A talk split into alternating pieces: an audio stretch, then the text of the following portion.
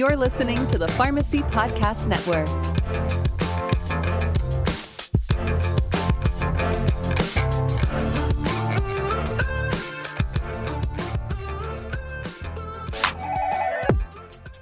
Hey, Pharmacy Podcast Nation, you got to listen in every Tuesday to stay up to date on the most recent medication therapy topics. Game Changers creates awareness about pharmacotherapy and clinical practice changes that can significantly impact pharmacy practice.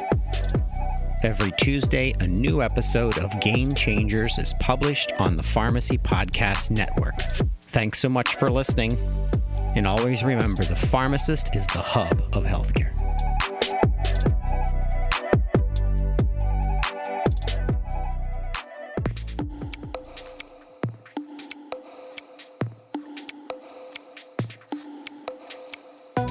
Today, we live at a unique point in human history where data is becoming the new currency.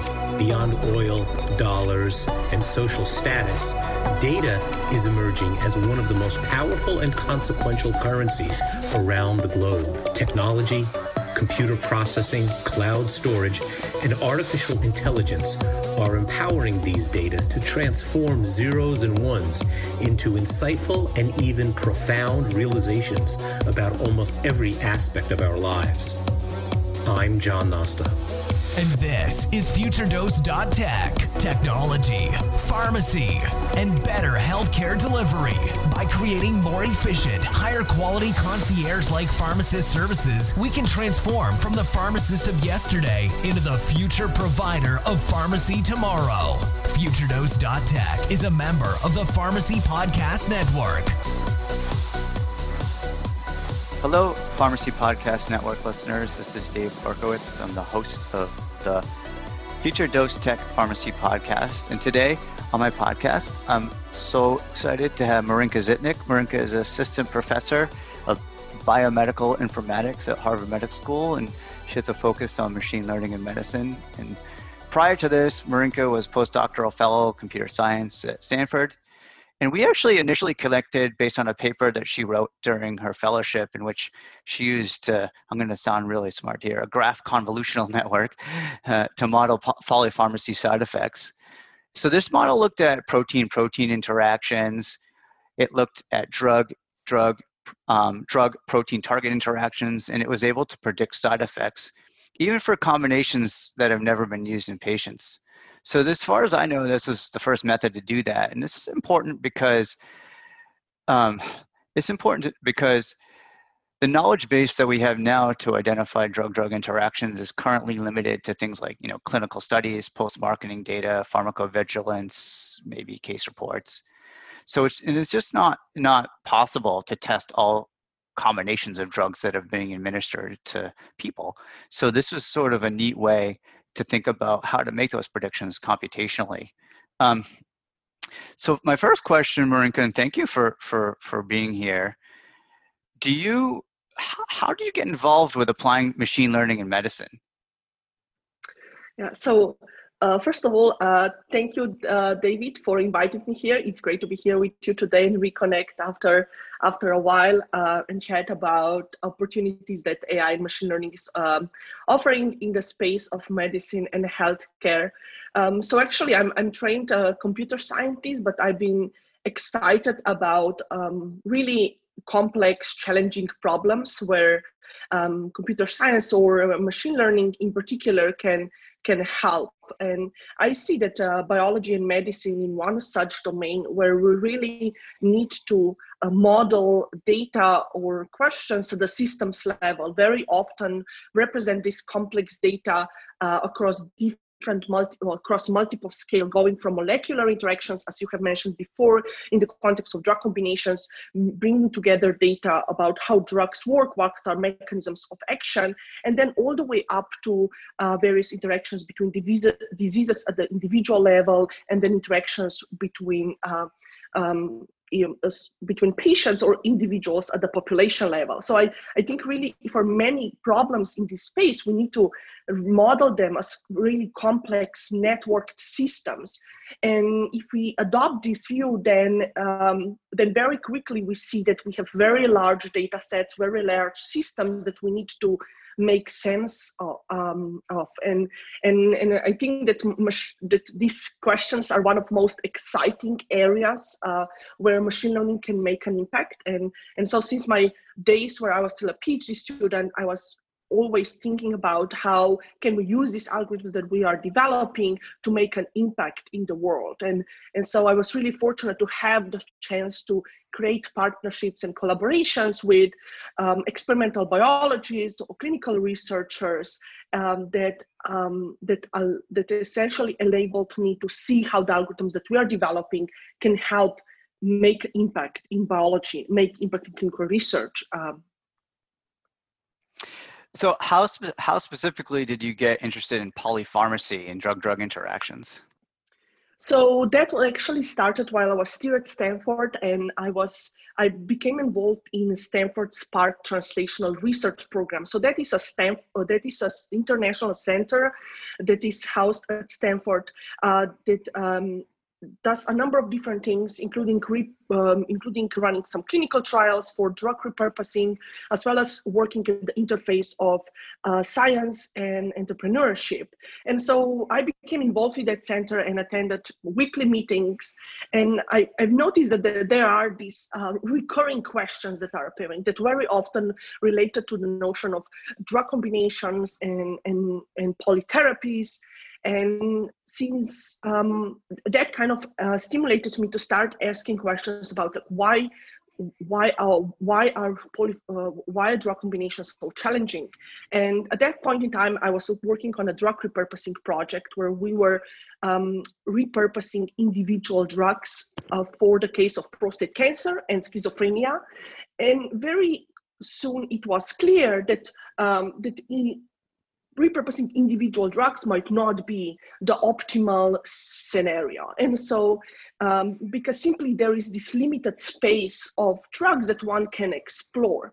And so the natural question was then to ask, to, to, to start thinking about combinations of drugs. And, and that really uh, immediately um, uh, became very interesting for me as a computer scientist because the space of possible combinations of drugs is so large, right?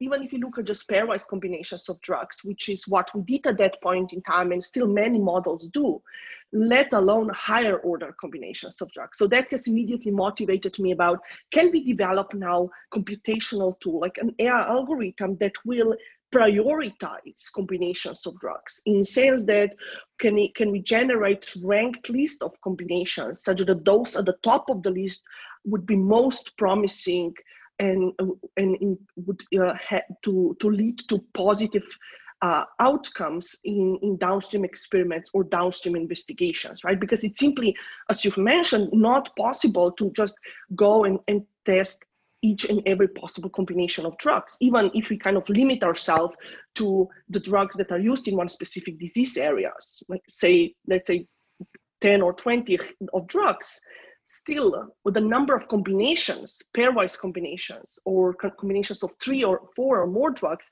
just grows so quickly that it's just impossible to experimentally um, um, sweep and go to all of them. So we were asking, okay, that's a great opportunity for algorithms. So how can we design this ranked list of of drug combinations so that those at the top of predicted lists are most promising hypotheses for downstream experimentation, downstream investigation by, by, by our collaborators and partners at that time. We're going to, because I know that you've worked on some of that recently as it relates to repurposing meds for COVID. I want to get to that in a second. But getting back to the, the drug drug interactions, now, what was I'm curious, what was the the knowledge base that you used to feed into the algorithm to to identify, say, like this drug uses this, or this is a mark, this drug is uh, a substrate for this protein. Like, what what how what was the base data that you used? Yeah, so that's a great question. So what we the uh, what we did was we constructed a large knowledge graph or knowledge network. So this is a, um, a data representation that brings together a variety of different data sources. So altogether, we used over 20 different data sources going all the way from public databases such as Drug Bank or Drug Central, um, FDA Orange Book, um, to um, various resources for, um, that contain perturbation signatures of drugs, meaning that um, meaning that those are gene expression profiles that indicate how does introduction of a, uh, of a drug into a particular cell line change the expression of, uh, of genes. So we took all the data represented as a large knowledge graph. So that's an object that wise it, uh, that that allows uh, that is that is essentially machine readable machine uh, readable way to, of representing the data, which is very important to be able to run any algorithms. But the way to think about is, is that we have this structure where we have um, we have different nodes or vertices which are very uh, which represent meaningful biomedical entities. So what we had, we had all drugs approved on in the U.S. Uh, that were represented, each of them a separate node. We had uh, information on how those drugs bind to target proteins um, and available data on off targets effects. Then we had information on how those proteins interact with each other that allowed us to uh, capture um, the propagation of biological effects through the underlying PPI network. Then we also had a, very, a large amount of side information.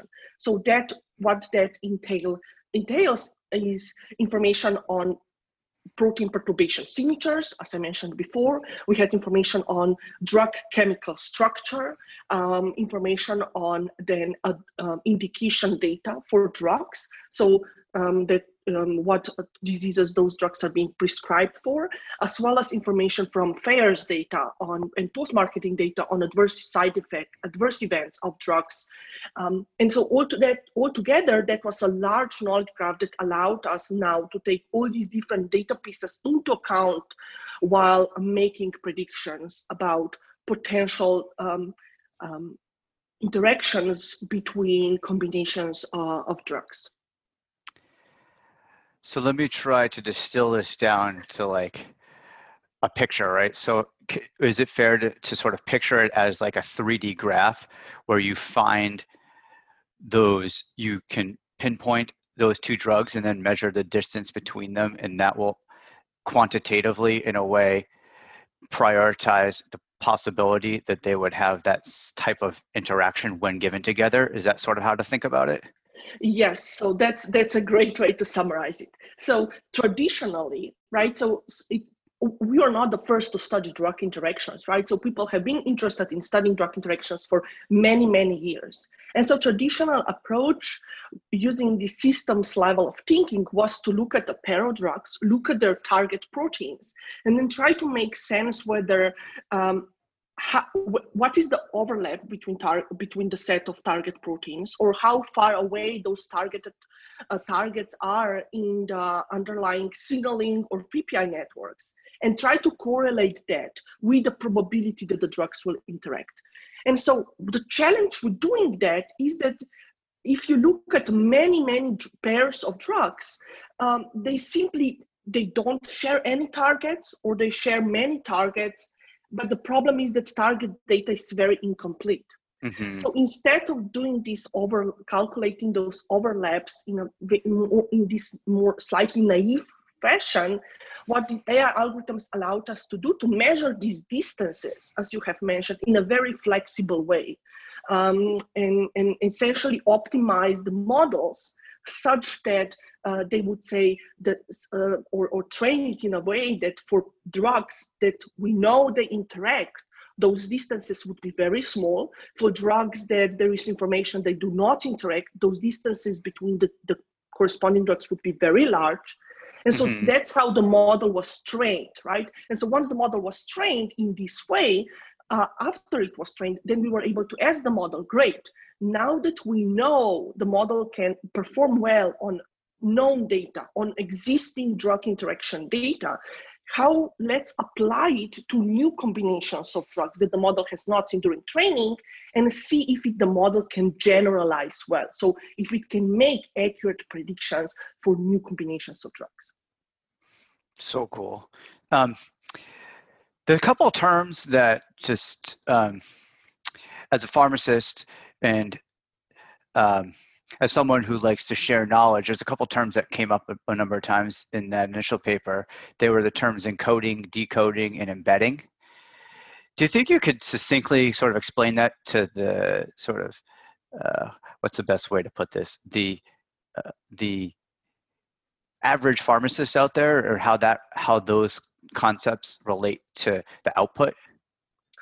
Yes, so that's a great point as well. So let me try to do that. And I will start with the notion of embeddings. So and, and why do I want to start with the notion of embeddings? Because this no this principle of embeddings is the core principle of today's machine learning algorithms.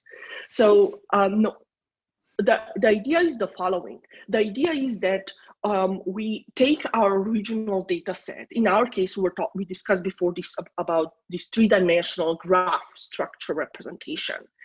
And what the algorithms do, they take that input, the three-dimensional graph as input, and they embed it into some uh, into some different the low dimensional space into some um, artificially designed uh, optimized space that, that can really yield good accurate predictions. This process is known as the embedding process. So the idea is that in the knowledge graph, as we discussed before, we have these nodes by uh, vertices representing different kinds of entities, drugs, diseases, proteins. So for each of those entities, we will specify some a vector, some number uh, perhaps 128 numbers, real numbers that, that we call embedding of that entity. And, and so the idea then is that if two entities, say two drugs, interact, uh, and we know that they interact, we want those, em- those embeddings of the two drugs to be very similar, meaning to be represented by, by points in that dimensionals in that embedding space that are close together. And so if two drugs don't interact, then we want their embeddings to be very different. That's re- that relates to what we were discussing before, that for drugs that don't interact, we want their distance to be large. And for drugs that interact, we want their distance, distance of their embeddings to be small. And so that notion of taking the original data and then compressing it, representing it into some compact space where each entity is just an, a point in that space. That process is known as encoding process. Essentially, the way to think about it, it's a way of compressing the data.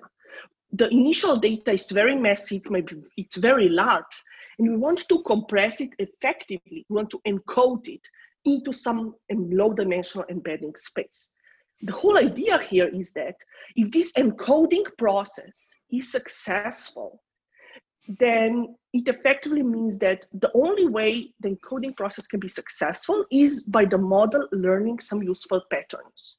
Because, because when the, the data is being encoded, it's being represented by a much smaller data representation. So it naturally loses some of the information. Mm-hmm. And so to represent the data effectively, the only way for the model to do that is not to memorize each of the data points, but essentially to learn pattern and then just save the patterns instead of the real each individual data point. And that's exactly what we want in machine learning because mm-hmm. those patterns are generalizable um, um, generalizable concepts that we can then apply to new to new um, to new uh, predictions. And so the process of going from an input data to this embedding space is known as encoding. We are essentially compressing the data. Decoding is the opposite thing. Once we have the compressed representation that is encoded by the algorithm, then we can take that compressed representation and we can decode it and essentially get back the original data, but hopefully in such a way that, that it's much more complete. It's, it's, it's essentially, it's, it's less uh, uh, noisy and um, that decoding is known as then making predictions mm-hmm. because we can take the embedding space and decode it into predictions. Very cool, and thank you for that. Uh, I I completely got that, and I'm sure that the rest of my audience will get that as well. I, I, think that you did a really nice job explaining those complex topics in a way that's like really easy to understand. And the word I was looking for was civilian because I guess I consider myself sort of civilian in in the machine learning space. Um, so so what's neat about that method, right? Um, the method that you used for the product that you initially came up with is called Decagon, the one that can predict polypharmacy side effects. So that predict, predicted harmful outcomes, right? But but as you mentioned earlier, it could also predict potentially synergistic effects that could be a net positive for the patient. And even though, like, even though COVID has been around for like what seems like forever, right? time is moving really slow, um, but it's still like a, a, relatively a very new disease in human beings, right? so, so there's still a ton more to know about like what medications may be potentially repurposed to treat COVID. So could you talk to me a little bit about your research in this area in terms of repurposing, looking to repurpose drugs and prioritizing drugs for, for either in vivo or in vitro research? Yes, of course. So back in March, uh, we um, my lab became part of a COVID-19 task force together with researchers, a few other research groups at Harvard Medical School and, and Brigham and uh, Women uh, Hospital.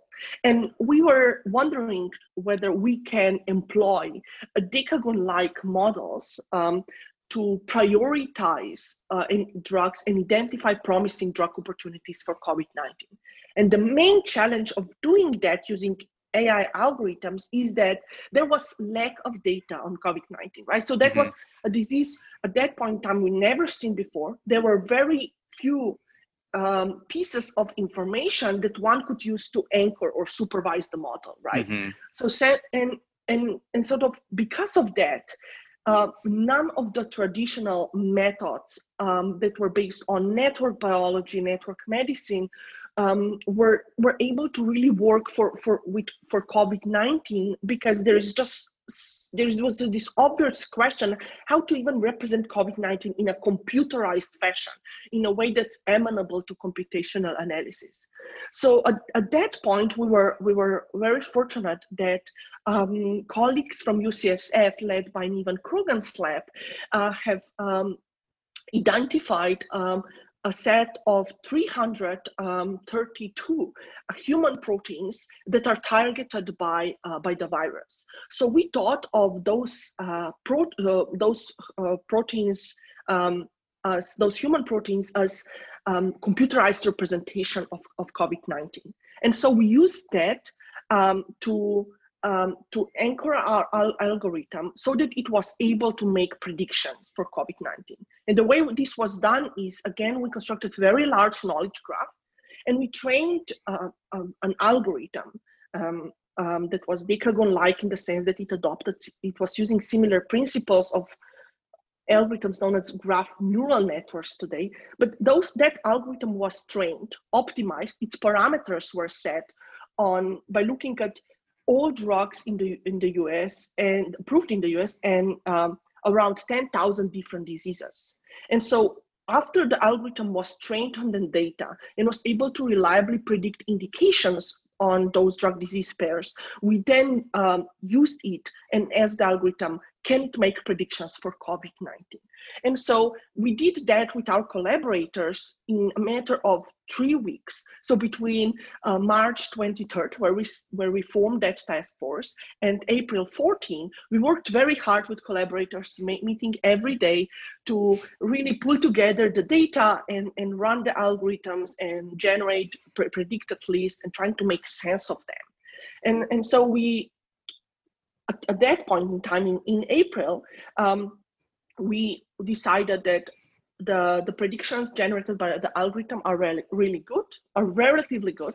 And so it would be great to make um, uh, to make uh, progress with the project. So the first thing we did was to go to clinicaltrials.gov and see whether can the model um, predict those drugs that are currently studied in clinical trials. So that's a very weak way of validating the data. Why? Because uh, because of all the challenges related to clinical trials, and especially COVID-19, that's not really the fact that drug is studied in a clinical trial does not mean that it works for COVID. It simply is an assessment of medical community that it might be promising. It's like the assessment of their bioplausibility based off somebody's hypothesis as well as their ability to run a clinical trial. exactly. But we just wanted to get some sense whether the model can at least make those capture those uh, drugs well. And it really it, it worked really well. So then we said, okay, that was just our kind of in silico uh, face validity test. and and so we did that in April, and since and between April and June, June we engaged uh, with um, the BU um, laboratory for uh, which which is a national infect, uh, laboratory for emerging infectious diseases, and those and, collaborators in that laboratory took our top 1000 predictions, uh, predicted drugs, and they first uh, tested them um, in Viro E6 cells, which are African monkey cells across a broad range of concentrations. And doing that experiments, which uh, yield very good results. So we were able to identify um, that 77 drugs uh, that were predicted by the algorithms that show positive experimental response in the context of inhibiting viral growth. And that was really exciting. Uh, but of course, that is only on African monkey cells. So since then, we uh, have performed uh, additional, or our collaborators have performed additional um, experiments on human cells. And we are now in the process of wrapping those results. Um, but the, the main point of being a computer scientist working this area is that uh, the algorithm yield led to an order of magnitude better um, rate uh, in, than what would be possible with classical models. So what I mean by that is the output of the algorithm was a ranked list of drugs. And those, again, at the top of the list were meant, those drugs at the top of the list were meant to be most promising opportunities for repurposing according to the algorithm. So it turned out that if collaborators took only our top of the list, then the yield was 10 times greater so the hit rate was 10 times better than if they would use a brute force approach, just trying to just test all drugs in, in, in, in that way. And so that's an example of a power of AI algorithms that to expedite and accelerate uh, this process of, of in, in that case, uh, identifying therapeutic opportunities for COVID. Absolutely. So it, it, you know, it essentially was it's a way to prioritize the work of researchers, right? It's it's helping them point them in the right direction so they can do. And I think I believe in the paper at the end you I didn't realize you were even doing cellular studies even within monkeys or or cell human cell lines.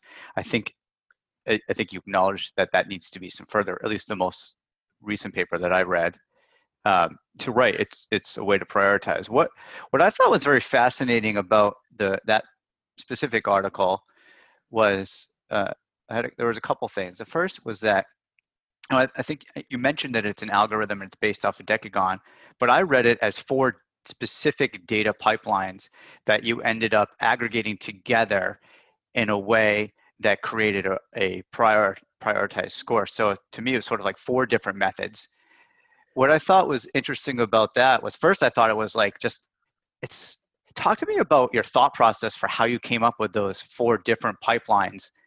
And uh, this is getting back to more of my civilian and this is what civilian comment and why this is so exciting to me is like i know about machine learning. I, i've taken classes on supervised machine learning but some of those pipelines i never even i didn't know existed or or knew. Oh i wouldn't have thought of how did you land on those four specific methodologies and then it almost seems like you had a group of like a think tank that got together how do we solve this problem? thought of different ways and then figure out a way to link them together. Does that sound right? Yes that's that sounds right. So the goal of that project like typically in machine learning what we do we develop one new method and then we test and evaluate it and try to understand its failures and success methods uh, success modes, but that was not the case here. The goal here was let's do the best we can do to solve this problem, right? Mm-hmm. And so that often means that we have a variety of different methods and approaches that exist in data science machine learning to tackle the problem of drug repurposing. So we were asking ourselves, well, each of those methods has some um, advantages and some disadvantages, mm-hmm. right? And we actually analyze that. And for some for some drugs, um, then certain class of methods performed much more much better than other methods. So instead of just taking a single method and just say, oh, we just use that one, we wanted to, to say, well, we don't want to do that. We want to get the best possible, the, the most accurate possible prediction list and that doesn't mean that I would just be obsessed with one single algorithm that I would be developing or someone else would be developing. So, so the, the idea was because there was a huge team of, uh, of researchers to, to, to look at this problem from different perspectives. And so we had four different um, pipelines or conceptual way of looking at these large COVID related networks. Um, those were based on decagon style of embedding models, uh, more classic network medicine model uh, models, and diffusion walks. Each of those pipelines has produced a number of pre uh, predictions, mm-hmm. a number of ranked lists of drugs.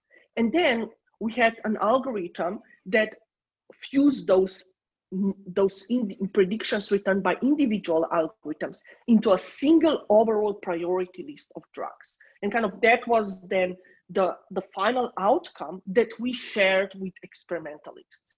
And here really, when another thing that I'd like to, to point out is we really wanted this this was not a classic project in the sense that we were sharing all the data in real time both publicly as well as experimentally so that means that in April, we put out the first list of predictions. We put out the first preprint, and then we updated it, the pre predictions as well as preprints every few months. So in June, in August, uh, just adding more results um, uh, and, and describing the findings that, that we found. So it was really a first uh, collaborative effort of multiple different groups where we wanted to say we where the goal was to solve the problem rather than mm-hmm. just pick up a single best model that might work well on some drugs. And, and sort of that led to this notion of aggregating predictions returned by different algorithms. And the whole conceptual idea, why would you want to do that,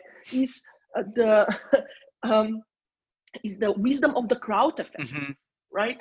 So so it was really we have these sort of different predictions generated by variants of algorithms on the strength on the same data.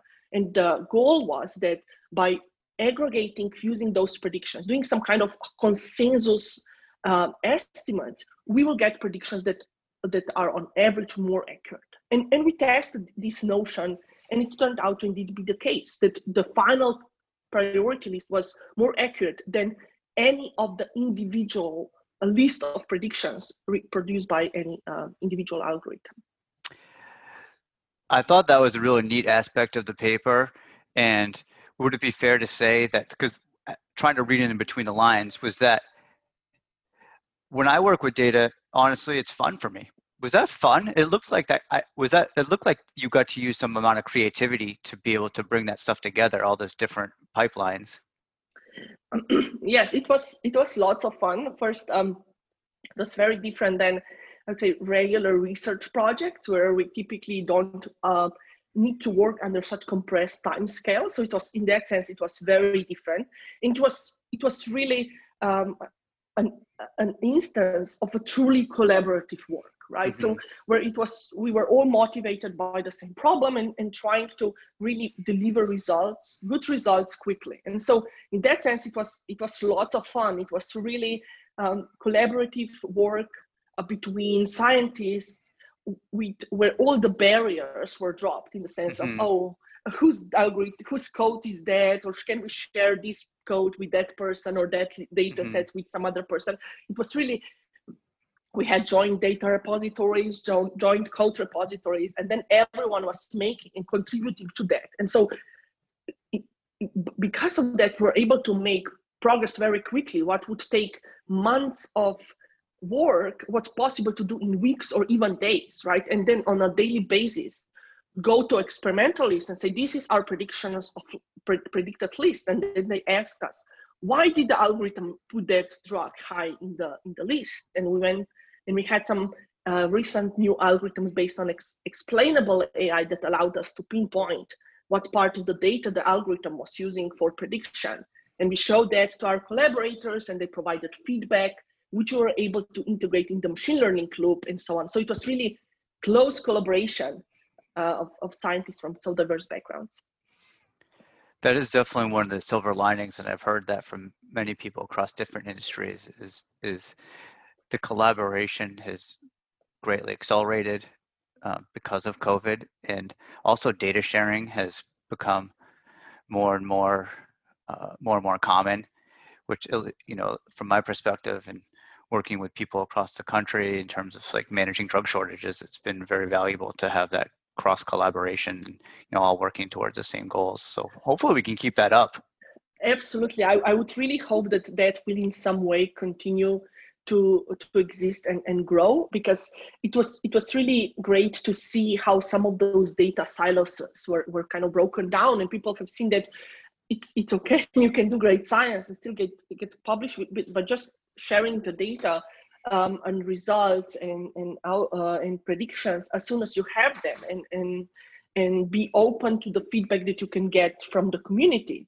Um, and I, I hope that that will persist and will continue to promote this notion of open science and really not not only open data but open code that is reusable and, and kind of friendly to for others to use and build I've, uh, one last question related to that project is could you explain the connectivity map dataset cmap Yes, so the connectivity map dataset or CMAP is a resource that is being uh, maintained and developed uh, by the Broad Institute of, of MIT and Harvard. So what uh, that data entails is it contains information, uh, it contains perturbation signatures of drugs.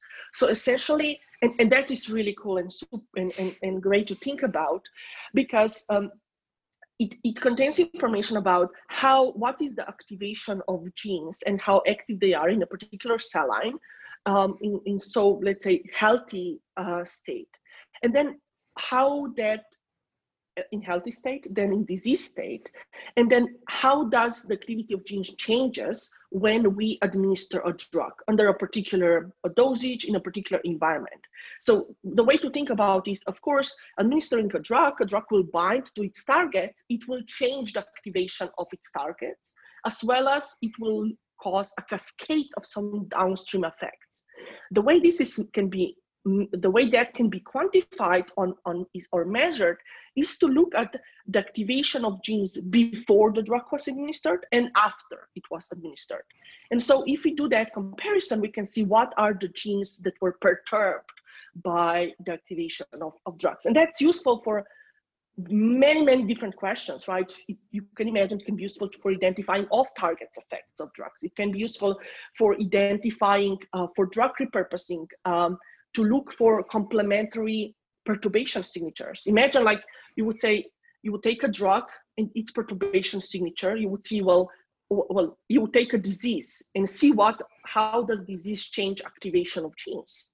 And then you would look for the drug that would cause change in exactly the opposite way, right? So if a drug, let's say we take gene A and a drug would, a disease would I'm really simplifying this, this process just to make uh, the, the concept perhaps clear, is that a, a disease would affect a particular, um, would alter the gene and would alter its gene expression. So with drug, you would want to fix that. So if a disease decreases the activation of gene, you would want to find such a drug that would increase the, the activation of gene. So that would have a complementary effect. And so connectivity map is this rich resource that contains lots of the, the, lots of those perturbational signatures of drugs in variety of different biological contexts. And so in the context of COVID project, we use it as one of the um, as, as, as one of ways to, to make sense of the data to see uh, to, to, to, to look at the drugs before we went into experimental validation and see whether the drugs and the perturbation signatures correlate with tissues that are known to be more affected by COVID-19? Does it correlate with um, um, um, also with uh, with uh, uh, proteins that are attacked by the virus. So it was really useful resource for us in, in that in that space. Perfect segue into my next. I just have a couple more questions. Perfect segue though. So when we think about drug activity, you mentioned gene perturbations and measuring activity before or after, essentially how systems change over time, right? Based off of inputs. And people are complicated, disease are complicated.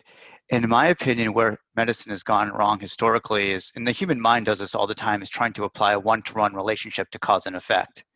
So if you eat a burger, you're going to have a heart attack. So then we say, oh, you had a burger, you have high cholesterol. So that means if you take a, if you take a statin, a drug to reduce the chances of having a heart attack, then that's you know you're not going to have a heart attack. But in reality, there's many complex factors, or this term has come up many times. Thinking about biology as a system perspective, and this is why I think your research is very fascinating to me. Is is it is it has the possibility to take in many of these different factors and weigh them specifically. So I'm thinking about, um, let's say, taking each feature per se and, and, and seeing how each independently contributes to risk of disease. So I see sort of the future of precision medicine eh, being having the ability to integrate many features such as the microbiome, the genome, transcriptome, phenotype, lifestyle to help us answer specific medical questions at the individual level. So like what are some of can you are you familiar with any sort of current methods that are used to implement diverse types of data sets in order to answer medical questions? Okay, so yes, I'm I'm I cannot agree more with what you just said. And and it's all about, I think, looking at these multi-scale representations that allow us to integrate data from the gene level to the lifestyle or behavior level. And mm-hmm. I think only by doing so we can answer some of the some questions for complex diseases that that that are not Mendelian diseases cannot be explained solely by, uh, by alterations at the gene level. Mm-hmm. Um, and so the models in, in many ways, this, the, the methods used for this kind of problems are known as data integration, data fusion models in, in, in, in, in data science, in, in machine learning. They are primarily based on um, nowadays very much on the notion of knowledge graphs or networks that can connect these data across the scales that can go from genes to diseases then from diseases to environment and have these kind of interactions between gene and environments between uh, between diseases and environments between diseases and aspects of lifestyle that an individual has. Still i think we are there are several challenges that prevent us from realizing this vision of precision medicine, in particular at the personalized level, right? So all predictions that we're that that and projects that we were discussing today, they were predictions at the kind of global systems level, right? So they were not individualized or mm-hmm. personalized. Mm-hmm. And so that certainly limits their applicability. And one of the the challenges is is of course the lack of data the second challenge is that personalized data is very, or individual level data is available in electronic health records. And there is this gap between patient level data, which exists and lives in electronic health record hospital systems, and essentially molecular data that is that is primarily available on model organisms, cell lines, and exists in kind of biomedical research institutes. Mm-hmm. there is this gap between patient data and, and research data that we are trying to close uh, not just my group but entire field actually and, and lifestyle too and their fitbit data their exactly. their their di- dietary data their sleep patterns etc and the the problem the challenge is really with such large number of data points it's very easy to find spurious associations right as you mm. have mentioned and so how can we move them away from spurious associations from just correlations to causal models. I think those kinds of perturbation data sets or, or notions of how perturbations change behavior of the system are a very good way towards going the direction of really causal uh, causal mechan- to understanding causal uh, mechanisms of drug, so make, understanding mechanisms of drugs, understanding really um, um, causes of diseases. So where do you see this field heading in the next, say, five to 10 years in terms of sort of breaking down those silos and having uh, more complex sets of data to work with and integrate together? So uh, I, I, think there are a few challenges that need to be solved. One certainly in the sense of um, bringing, closing the gap between patient level data and biomedical research data that is generated in academic research labs. I hope that that will lead to more personalized, individualized level predictions. The second point I think it's really important is uh, for this, uh, for AI algorithms, which today they have demonstrated some promise in in a number of different domains and, and applications relative relevant to healthcare and medicine, there is still there are still many challenges that we need to solve to be able to apply and use those methods in a routine way. So the question then is really how to aggregate these algorithms into existing clinical or research workflows, right? So mm-hmm. right now, the way we are doing that is essentially, oh, there is this um, AI machine learning researcher developing algorithms, generating predictions, and then sending back and forth Excel files with predictions to collaborators and then going back and forth like that. So instead, what we want to have is these automated AI workflows that allow domain scientists uh, to actually interact with the AI system, to ask queries, get predictions, being then able to say what data explain that prediction? Why did the algorithm make that prediction? Because problems in medicine and healthcare are high stakes decision making mm-hmm. problems. And so it's not enough for the AI algorithm to just return a single one dimensional point of prediction say oh this drug will work. That's like that's so naive in a way. It's not actionable. So we want really precise prediction that would say not this drug might work in a specific disease context under these dosage and circumstances and and this particular context. So that means that what I hope that will happen next five to 10 years is that these AI workflows will be, will be more routinely integrated into scientific discovery pipeline and will allow them to more readily interact with domain scientists. And I think there's lots of opportunities here for explainable AI, for models that go beyond simple point-wise estimates, but really can generate actionable hypotheses that more readily translate to downstream experiments. I couldn't agree more. I mean, at the end of the day, this bench or in silico research needs to figure out a way to be actionable it needs to be actionable and needs to be translated into into you know bedside care. And um, you know we're a little ways from doing that but definitely the methods that we talked about today are you know in the right direction in terms of thinking about you know perturbations of systems and and how those perturbations can make predictions about you know towards things that are, are actionable. Um, so I love this conversation. This is very exciting stuff for me. Thank you very much for for being on today. And listeners, be on the lookout for um, Marinka's work. And if you have any questions, feel free to reach out to me, and I can certainly get you in touch with Marinka if she has uh, if she has the time between all these millions of different research projects. So thank you again for being here. Of course, th- thank you, David, for inviting me.